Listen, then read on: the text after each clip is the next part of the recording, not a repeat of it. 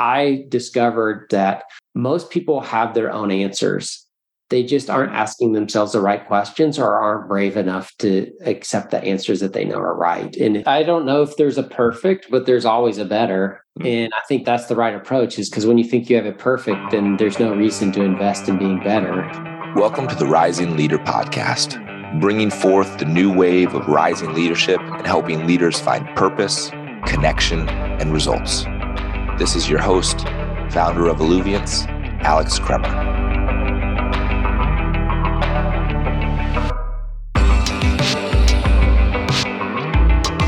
Welcome back to the Rising Leader podcast. And if this is your first time attending the show, welcome. So glad to have you here. I hope wherever you are, if you're driving in your car listening to this, you're sitting in your home, better buckle up. We have an amazing guest here on the show, one of my great friends, one of my mentors, uh, and someone who I just really admire and aspire to be like in almost every single way. Mm-hmm. Mr. Mark Kosoglow. And I'll just give a quick background on, on you, Mark, and then I'll let you fill in the gaps wherever I'm wrong. But I have known Mark for, I think we're going on about six years now. I worked for Mark when we were at Outreach. He was the SVP of Global Sales fun fact about Mark, he was actually the first employee at Outreach, built that from essentially zero in revenue all the way up to approximately 250 million or so more in revenue. He recently, as of about three or four months ago, started as the chief revenue officer at Catalyst, which is a customer success platform, which is doing some groundbreaking stuff within the customer success world. And beyond that, Mark is a father of four. He lives in Pennsylvania. He is a person who has a deep faith and relationship with God and just greater why in terms of what are we doing here on earth and trying to make mm-hmm. a very big impact. So, Mark, I'm honored for you to be on the show and and just to spread some of this wisdom that you tend to keep locked up every once in a while. Yeah, appreciate it, brother. Yeah, Alex and I have known each other for a long time and I can tell many embarrassing stories about him. I can tell many embarrassing stories about my love of him as well. But we, there's just some people that you meet, Alex, and I know you feel this too, is that you just vibe like the energy's on the same wavelength the thought processes and the things that you care about are similar enough and there's enough like difference in perspective that it's interesting and it doesn't feel like you and you're learning and stuff. And you've always been that kind of person to me. You've taught me so much in our time together. And your friendship is one of the ones I've enjoyed most of my life. I appreciate that, man. This is gonna be like a love fest. Do people really listen to this?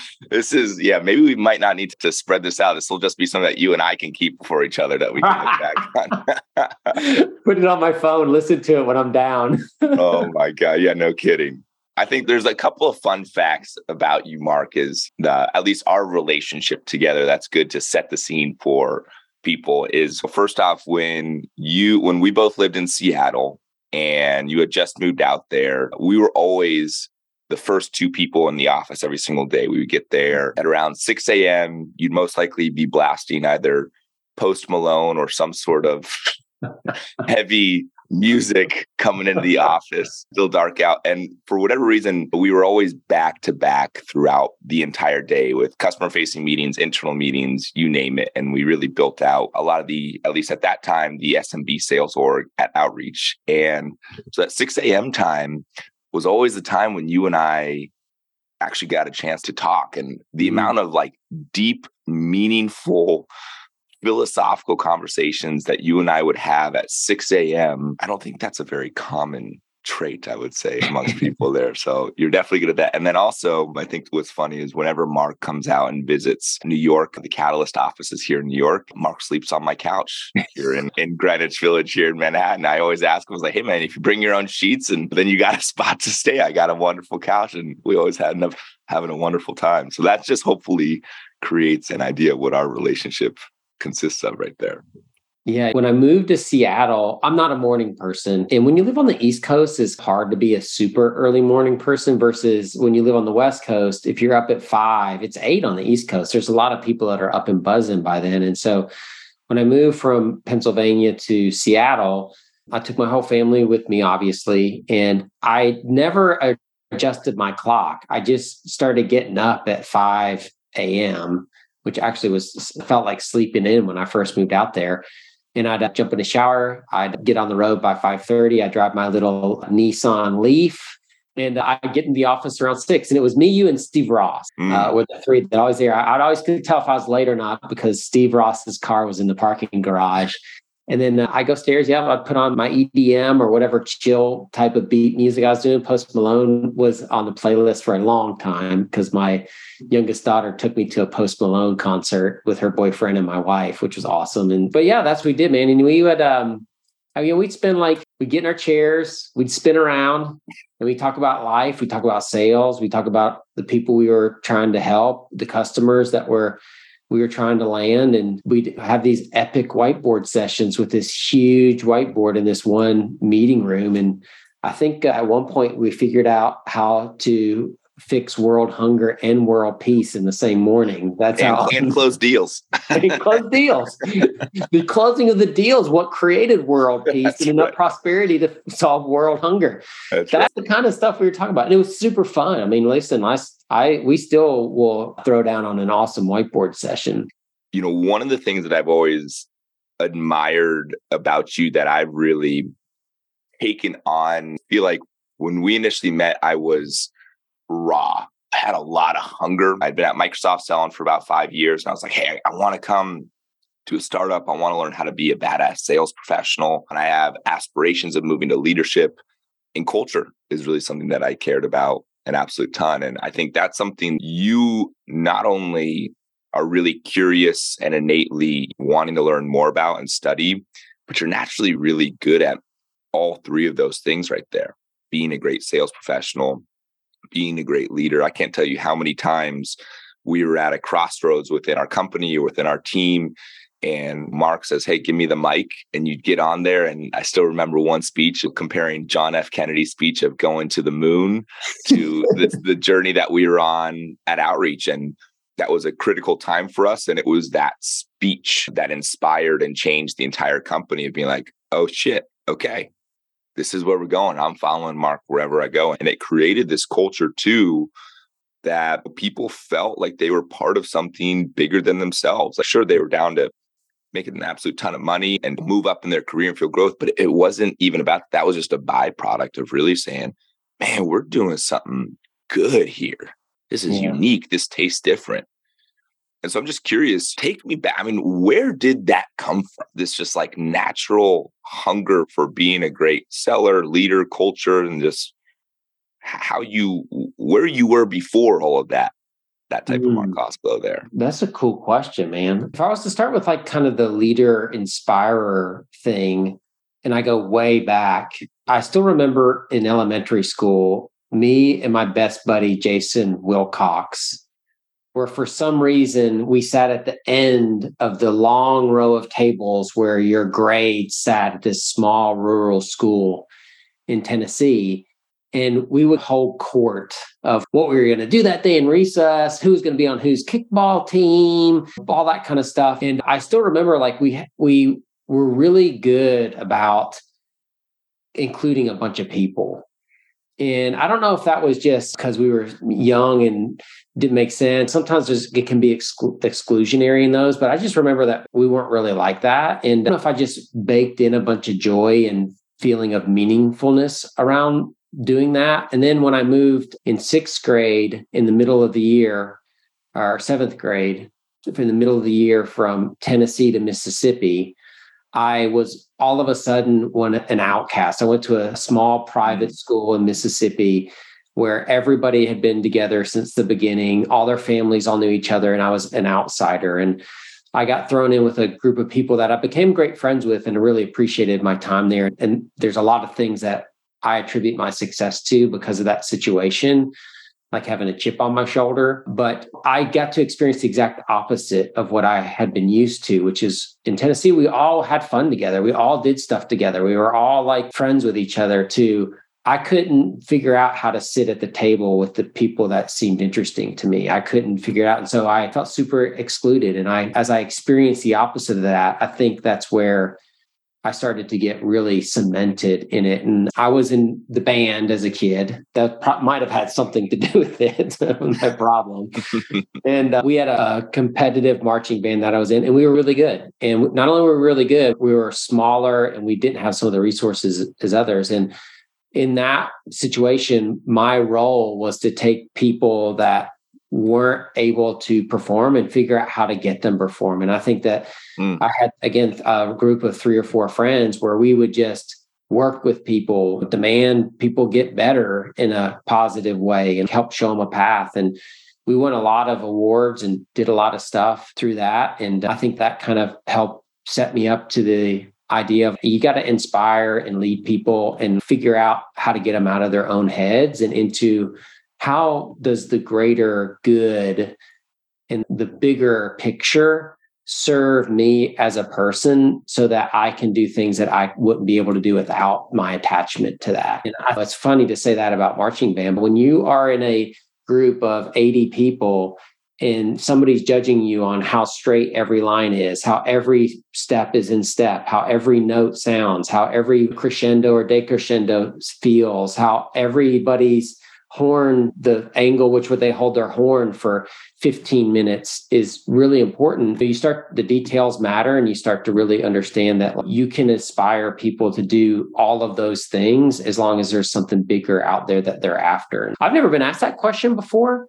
I think that's the answer now that I'm exploring it with you. Yeah. That's a good answer. So it sounds like it, it comes from you having that crew, right? You being part of something great just from an early childhood and then going on the flip side and saying, oh man, that's something that I took maybe for granted. And mm. I really enjoyed that. It made you feel part of it. I know, at least in my experience, one of the reasons why I love building teams, one of the reasons I love building great cultures is because I want to be part of a great team. Yeah. in a way, it's selfish, right? It's just like, I want to make people feel really happy and fulfilled at this this company and on this team because that makes me feel really happy, feels me feel really seen makes yeah. me feel like I got people that have my back right there. And I think that that's a great example right there. And how has it's funny too, just speaking to like each line being so dialed and each horn being at the right angle because you are a person that you can talk very big picture. You can have these grand ideas. One could say you, you are a visionary leader and talk about what's happening in the future and one of the things I've always been so impressed with you is you can go down into the details talking about Salesforce integration capability and the mapping of it. And I remember how many times have you tried to get me to use some sort of project management tool like Asana? I was just like, man, Mark, you are in the details of this. And yeah. I think that's a unique gift of yours to go both big picture as well as down into the small details right there. Yeah, thanks. Thanks for that. Yeah, you know, I think some of it is a personality trait and maybe in some ways a flaw. Like I do the same thing when I mow my grass. Like I, I don't know if I'm the only high growth tech CRO that mows his own grass every Saturday, but like I do. And the reason is because the person I hired to mow my grass couldn't do it well enough. And the edging matters to me. The straightness of the line that the lawnmower leaves matters to me. Seeing like a couple blades of grass that don't get cut correctly and like going back over it matters to me. I don't know why. And sometimes it's like probably too much. I think my wife would tell you sometimes it's too much. but yeah, also as we're talking about the band stuff, I think there's a couple other things in there now. Is one is uh, that little group we would go to honor bands and competitions individually as a group, like probably 10 or 12 of us out of 60 or 70 people. And we would run the table of the first chair percussionist, the first chair trombonist, the first chair saxophone person, the first, you know, one of the top three chair trumpists, the, and we would just run the table. And it was not only was it this group thing that we were winning, like we would win as individuals, mm. and we would, it just created this strut, the swagger. And we would walk into stuff and people, like, oh, there's the kids from Washington School. And that's because we just had this level of excellence and we would all just keep going. And I remember a couple of us had friends that played the same instrument. So we would have to compete against each other. And we were always, even if we, like I got first chair, my best buddy got third chair, whatever, we would still celebrate each other's win. That created really something. And then this is, this one is super fun is I remember one day we were sitting in lunch and the jocks started banging on the band kids. And they were like, oh, this and this. And we were firing back. And, uh, eventually they were like, we could kick your butt. And we're like, all right, we'll challenge you to your own game. We'll play football against you. And they're like, no, whatever. And so there was this huge thing that happened at lunch one day where there was this basketball or this tennis court, this deserted tennis court on campus. And you could go out there during lunch if you wanted to and hang out or whatever. So we're in high school and we organized this humongous jocks versus band geeks football game. And it was like touch and you had the little ball and stuff. Dude, we destroyed them. It wasn't even a contest. We won so bad, it was embarrassing for them. And then they tried to do it in tennis. We crushed them in tennis. And that was another thing of that chip on the shoulder. And you think something about me that isn't true, I'm going to prove you wrong. And so I think that's maybe one reason why I pay attention to the details too, is because I know that you lose in the details. And I think, I still think sometimes people are like, how did Mark get that job? Mark doesn't deserve that job. Mark shouldn't be in that role. Like he doesn't know what he's doing. And that ignites my band geek versus football player. I'm going to prove you wrong and And once that's activated, I'm going to go down to the details if I have to win. You have the mindset of, oh, you're underestimating me. Yeah. Okay. I got something to prove you. It's that Fuck chip that. on your shoulder.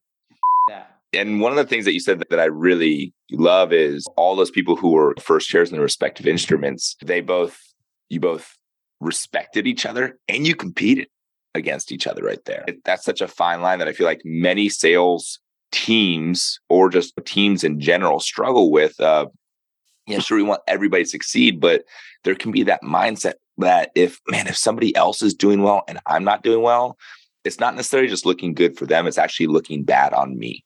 And that yeah. that feeling can be a crack in the foundation. It can be a cancer within that team to can create resentment right there. So as you've now you've built, I don't even know how many teams at this point. You've developed and created these cultures. You've been an exemplary leader. What's your leadership philosophy or what's your culture philosophy that, hey, you, you just started at Catalyst three or so months ago? What has been the driving force? They said, this is how I want to do this, or the core principles in terms of how I build out teams and build cultures. Yeah, I think you've helped me a ton there. Is I don't know if I was, I think naturally I have some things as we've talked about that are can be inspiring, can be, I'm a positive person in general. I'm an optimistic person. I assume the best of people. And so that a lot of times can naturally lead to things that people enjoy in a culture. But I don't know if I was always as intentional about it as I needed to be. And you've definitely helped me with that a ton. But listen, I think that if the overall sentiment of people are positive and there's encouragement, that you're going to do better. I fundamentally believe that people need to be inspired to do their best, not demanded to be their best. And if you can inspire mm. somebody to be their best, then you are just giving them a little fuel, but it's their engine that's running. And when you tune someone's engine up and put the right fuel in it, like they can run for a long time and run faster and harder. But if I have to be the fuel and the engine and have to like make you do the things that you need to do, then that's not sustainable. And as you grow and scale teams, like you just can't build a culture that way that people, I don't think that people want to be a part of. I think that there's a like a talent line and people below that talent line need that. People mm. above that talent line resent it. And so I prefer to work with highly talented, smart people that I view as peers and friends not people that work for me that are my employees that I do a top down approach to. And so I think that in order to have access to that talent, you have to have a culture that they enjoy and are drawn to. And, so I, that's the first thing is just positive and encouraging. The other thing is, I think as a leader, my job is to spread my arms wide and to prevent the pressure from above me to come down into my org. Now, I'm not perfect at it. And there's some things that we create urgency around. And we there's some things that we, hey, we do apply a little pressure. But for the most part, my job is to keep you from feeling the pressure of the investors, of the C-suite, of whoever. And so I think that's another thing is I try to make it more fun than about pressure. I make it more about winning than about being scared to lose. And I think that's really an important part of what I do is and I try to really celebrate stuff. I actually do get excited when somebody closes a small deal just as much as a big deal. Like I just like personal victories and I like to see people get them and feel them. And so those are some things. I also think a critical part of cultures I'm in and something I'm think I'm building a catalyst, something I know we had at outreach is there there's just not a fear of talking about risk or admitting where you're bad because we're all bad at something there's always risk that is going to be involved in certain deals or certain situations that are out of our control. But when people hold those secret, then they can't be helped and they eat them up and cause them to fail. I feel like I reward people and encourage people to be more open about what they feel risk around and what they feel like they don't do well. But the way I respond is I respond with thank you, appreciation for sharing telling them how valuable it is that they share that stuff. And then I respond with help and support in a positive, encouraging way. And I think you've seen me, Alex. Like if somebody asks for something, I'll run and go get it for you. Yeah. So I think when you do that kind of stuff, I think that it um, those are some of the underpinnings of, of culture that I think are important to me. This episode is brought to you by Alluviance. Alluviance is helping sales professionals and sales leaders master the craft of sales by transforming the inner game. Last year, we threw over four retreats and helped over 150 tech sales professionals, leaders, and founders. And next, we got it going on May 3rd through 5th in the beautiful Austin, Texas area. So make sure you apply to alluviance.co to check it out for more. I see a new slogan coming through about stop, not having a fear about talking about risk. There, there's something that that can be there that can be a rallying cry. And I know even in, in forecast calls as a leader, oftentimes when we'd go in and speak, it became very common of, hey, I, I love to talk about good news and people love that, but I also bring the bad news, so to speak. Yeah. Which is rebranded as the risk here. And that's just the job as the leader. I think that's great. And I love what you said too around the one thing that I think is unique about your level of leadership is your friend. yeah, I like working with friends. I think that's completely different than I think a lot of people have. Yes, people have camaraderie with their leader and they feel comfortable, but you know, I, I truly do look at you as yes, you are a mentor. Yes, you are a manager that I've had and that I will have in the future. Yes, you are just someone who I can look to, but friend first. And I think that underpins a very strong foundation for when we're in the trenches and we're going through mud and we're mm. struggling mm. and we're having to figure things out. When you come in and say, hey, we got to adjust something, there's just a different level of respect. And I don't think that's easy. And is that just part of your DNA, or did you have something in your leadership journey that you've been working on that. Like that's been a thing that you really said, I want to be a friend in addition just to being a leader. No, I, I it has become conscious. I don't think it started consciously. I think it was I just enjoy people just in general. And I think if you're a leader that doesn't enjoy people, you're always going to struggle. You can still be effective, but it's going to feel unnatural versus to me, like leadership feels natural because it's just, hey, here's a group of my buddies. We're all friends one of us is going to figure out a great idea. Let's all put all of our effort behind that great idea. And then when it works, let's celebrate the person. And if it doesn't, like next man up or next woman up, and let's find the next thing to do and let's go after that. And we'll eventually get there. Right. And that to me is the way to do it. And I think that making sure people know that they're going to get credit for the things that they originated and worked on. And I'm not going to hog all that credit as a big part of that. But yeah, I, listen, I just enjoy people, man. I want to have friends in my life. I want to have strong relationships. You know, I ask people to do some weird stuff and to rethink some common held knowledge and blow it up and try something different. And you just can't do that with people that aren't your friends because they think you're crazy or weird just doing stuff. Versus when you know me, you know what I'm after I want your better thinking. I want your stamp on it. I don't want you to just like copy paste something. Now, if that gets the job done and you're cool with it, cool. But is there a better way? Is there a more fun way?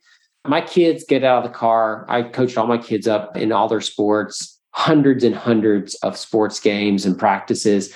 Every time my kids leave the car, I would say, Hey, work hard, have fun. That's my general philosophy. I work really hard. I get in this seat at 7 a.m. I work till 5 30 or 6 every single day. I don't have breaks in my schedule. I work, right? Now, I don't know if that's healthy or not. And I don't know if that approach works for everybody. But for me, I need to end the day knowing I worked hard. And then, but I don't want to work hard not having fun because that right. sucks.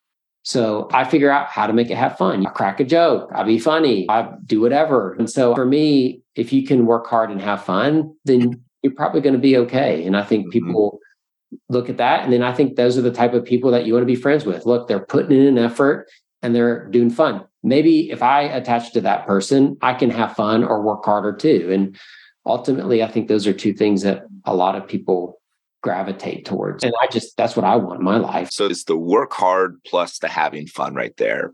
And my experience of working with you and for you and building teams myself, I think the combination of those two is are you growing? Are you developing?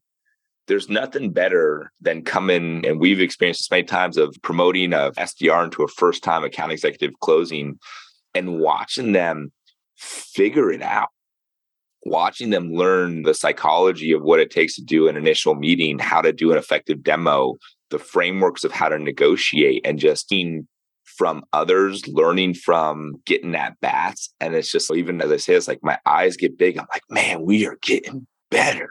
Yeah. And that's an unbelievable feeling. And when you can tap a larger group of people into this like same type of mindset of yo guys let's get some freaking better here oh my god people are going to work their ass off for that and those small wins are like oh, this is working right here growth is like a double-edged sword it can be very scary to people if it's forced or done with the wrong motivation and people can run from it or if it feels hard. You could so you could suggest that new year's resolutions are a good example. Like that's meant to grow people and change people and people don't do them because they don't feel safe doing them or they don't feel like they don't actually have their motivations. The other side of the sword that cuts in a good way is safe growth. When people feel safe to grow mm then I think it's addictive. And I think you and I have both experienced that in our lives. And I think we've led teams that have felt that. I think we've been part of teams that have helped that. I think that there's been times where we've grown where people have helped us feel safe about it. And then we've helped others feel safe as they grow. And safe growth is a powerful, addictive thing because when you can look back and be like, wow, I've made progress, I think that most people really appreciate that yeah, it goes back to what you were saying about the risk thing.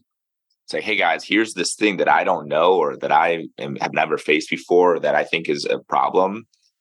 Let's talk about it. Let's learn from each other. Let's have a powerful discussion around how to go about de-risking that or solving for that right there. And I think that's that safety that you speak of right there. That's that psychological safety and bringing who you are. And I'd be curious as you look at yourself you've you've had an unbelievable what you're in your mid 40s and you've already had this incredible trajectory and you've been part of a company that you know very few people get to do in their lifetime and it's been a big part of you you building those teams and you're doing your courses now with Andrew Mewborn just to spread your good knowledge what are you doing it for what's your why.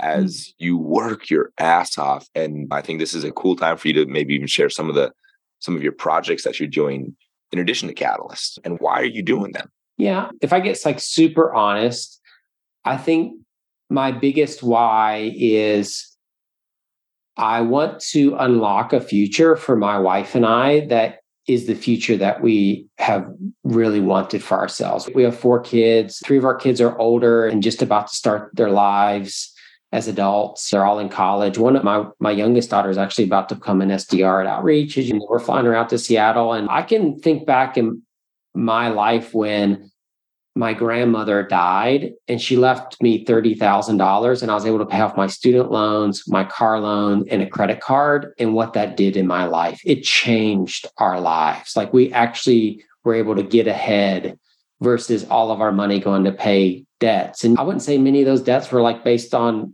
luxury things. It was just living life and we couldn't get ahead. I still remember when my mother in law gave us $3,500 to replace the windows in our house.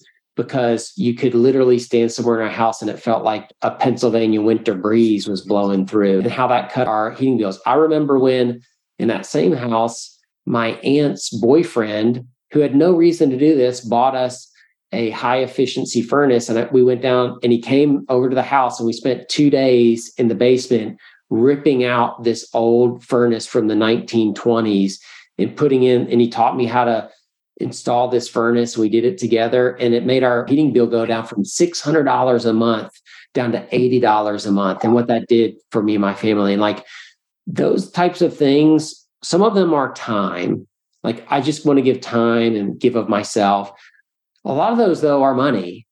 And there's places in your life where just a little infusion of cash or help makes such a huge difference in how you're feeling and the trajectory you're on. And so my wife and I really want to do that for our kids and our friends and our family. And so that, that's probably a big reason. And at the same time, we want to be able to go to the places we want to go. If if our grandkids live in Seattle and we want to go to their basketball games, I want to be able to go to all their basketball games, even if I live in Pennsylvania. And so I think that's a a big factor. The other factor is back to enjoying people. I love to help people, man. I, there's nothing cooler to me than unlocking somebody. Mm-hmm. And I always remember people ask, you know, how'd you get into leadership? And I was like, one day I got tired of developing accounts and I started and I desired to develop people. And what, once I really got a taste of what that was like, I was never going to go back. I could argue I might make more money and have more time if I went back to a sales job. I think my skills are still sharp and I can do the job, but that's not rewarding to me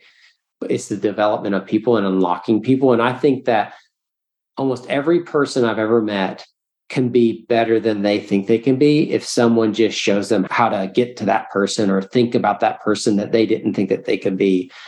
As you know, Alex, I was very involved in the church. I've pastored a ton of people uh, over the years. My views on religion and stuff have changed a lot over the years. But um, when I did that, I discovered through tons and tons of sessions that most people have their own answers.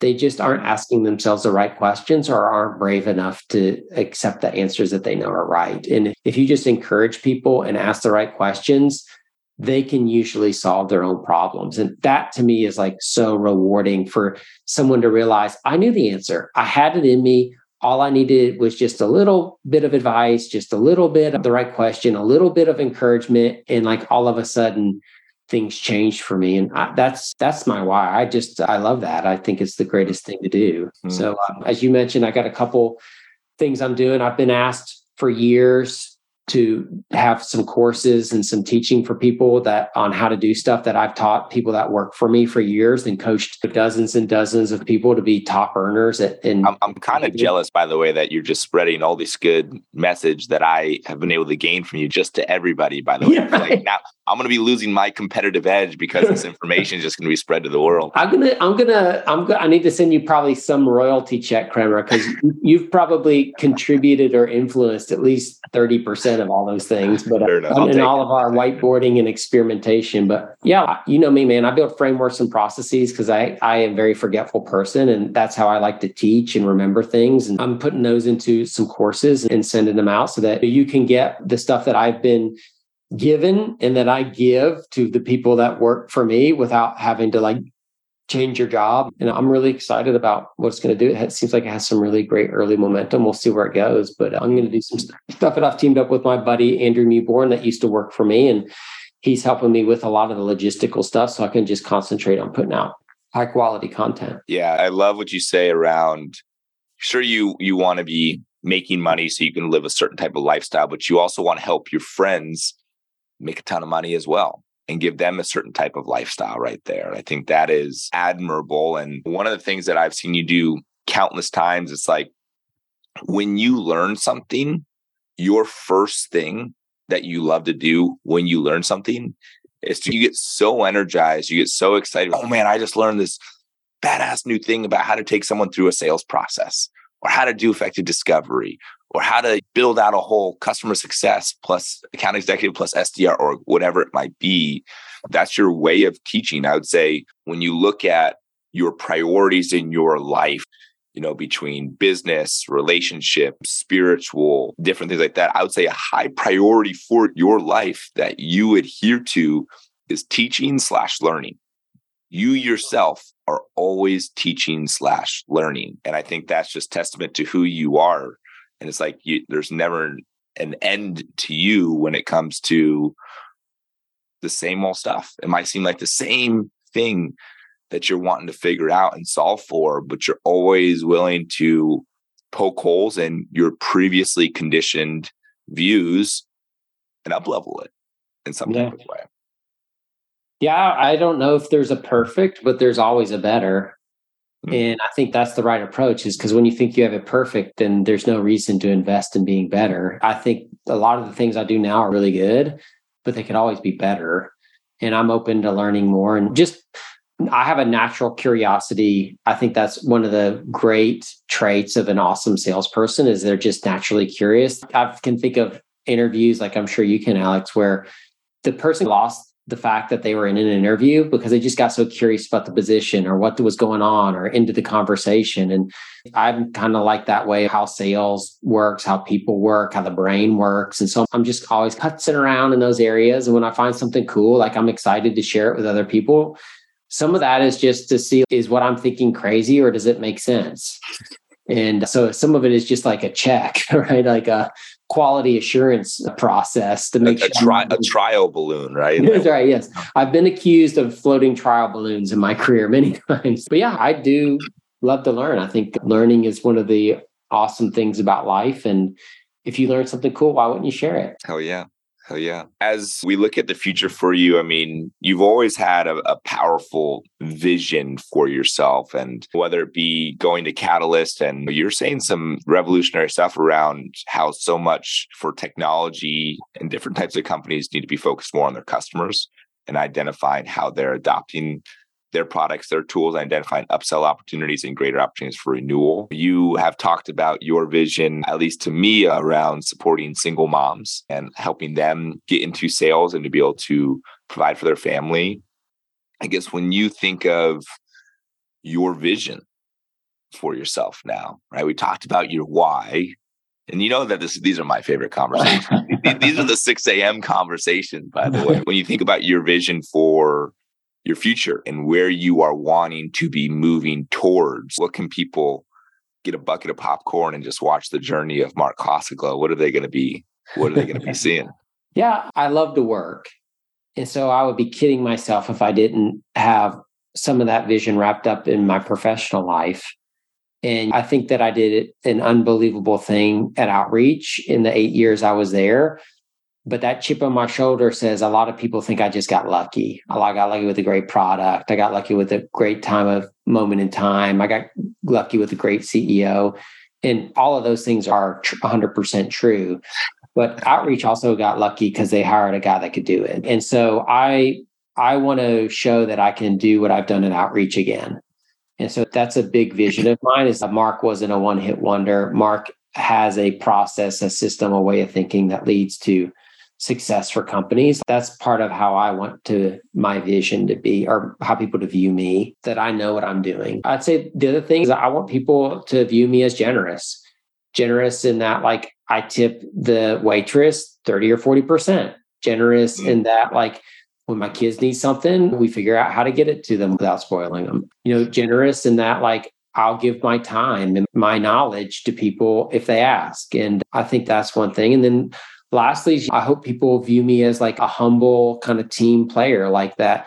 I value the team, that I don't always think that my ideas are best, that it wasn't all my stuff that led to success, and that other people were able to advance their careers and their lives because I gave them credit for the things that they were able to contribute to certain situations. And so uh, that's those are like two or three things mm-hmm. that I think about yeah. a lot and try to manifest in my life. Yeah, I'm glad that was your answer because you are a workaholic in a good way. You still very much make time for your family. I envy the love that you have with your wife. It's an admirable thing that you and Julie have together. But I'm glad that you're going to continue to work because there are so many people out there in this world that will be able to receive your way of living, your both your leadership and also I can't count with more than two hands of how many sales professionals at outreach are different now because of what you supported in creating, whether it was impacting them directly or developing the sales leaders under them or the processes under them to develop these people to not just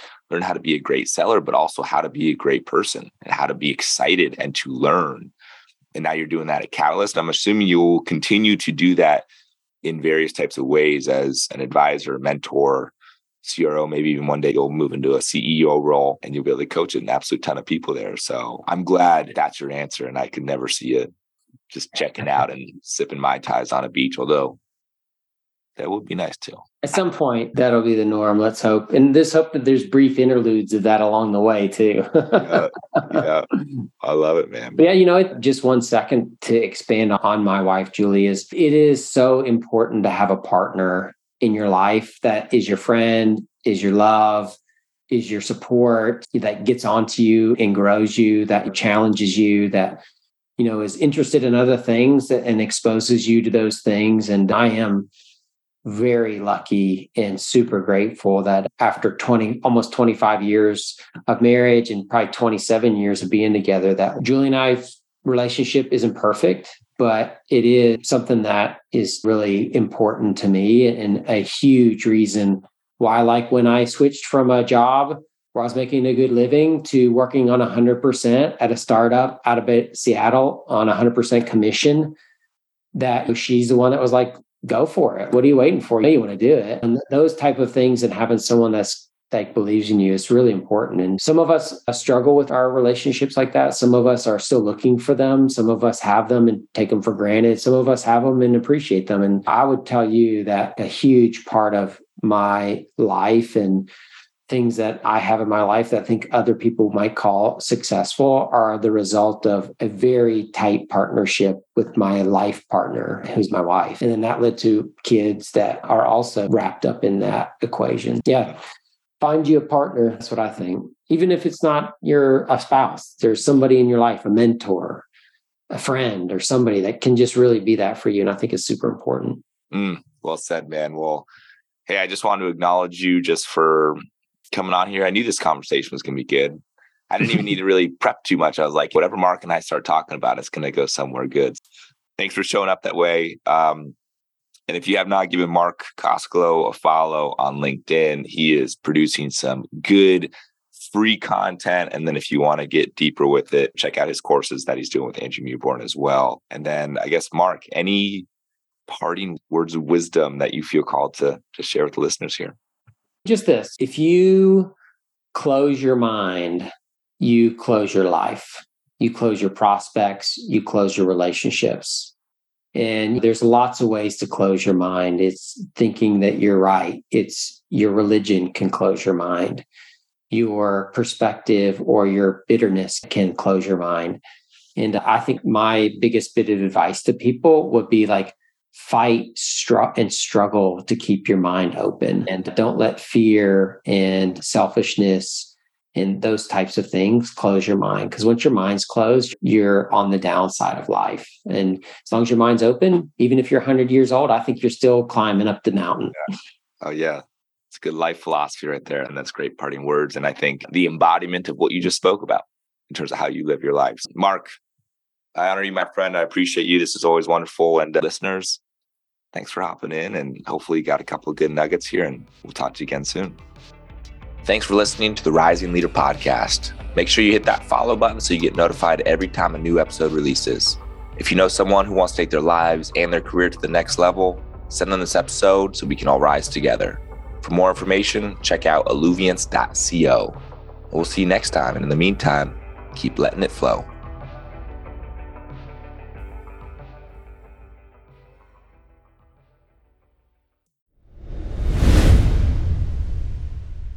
This episode is brought to you by Alluviance. Alluviance is helping sales professionals, sales leaders, and founders master the craft of sales by transforming the inner game. And in the past 12 months, we've thrown four retreats and impacted over 100 tech sales leaders, founders on not just getting better at the craft, but really working on the inner game, gaining clarity on their vision, and also overcoming what's holding them back. The best part is you'll be doing it in an incredible community of high performers who are also trying to do the exact same thing.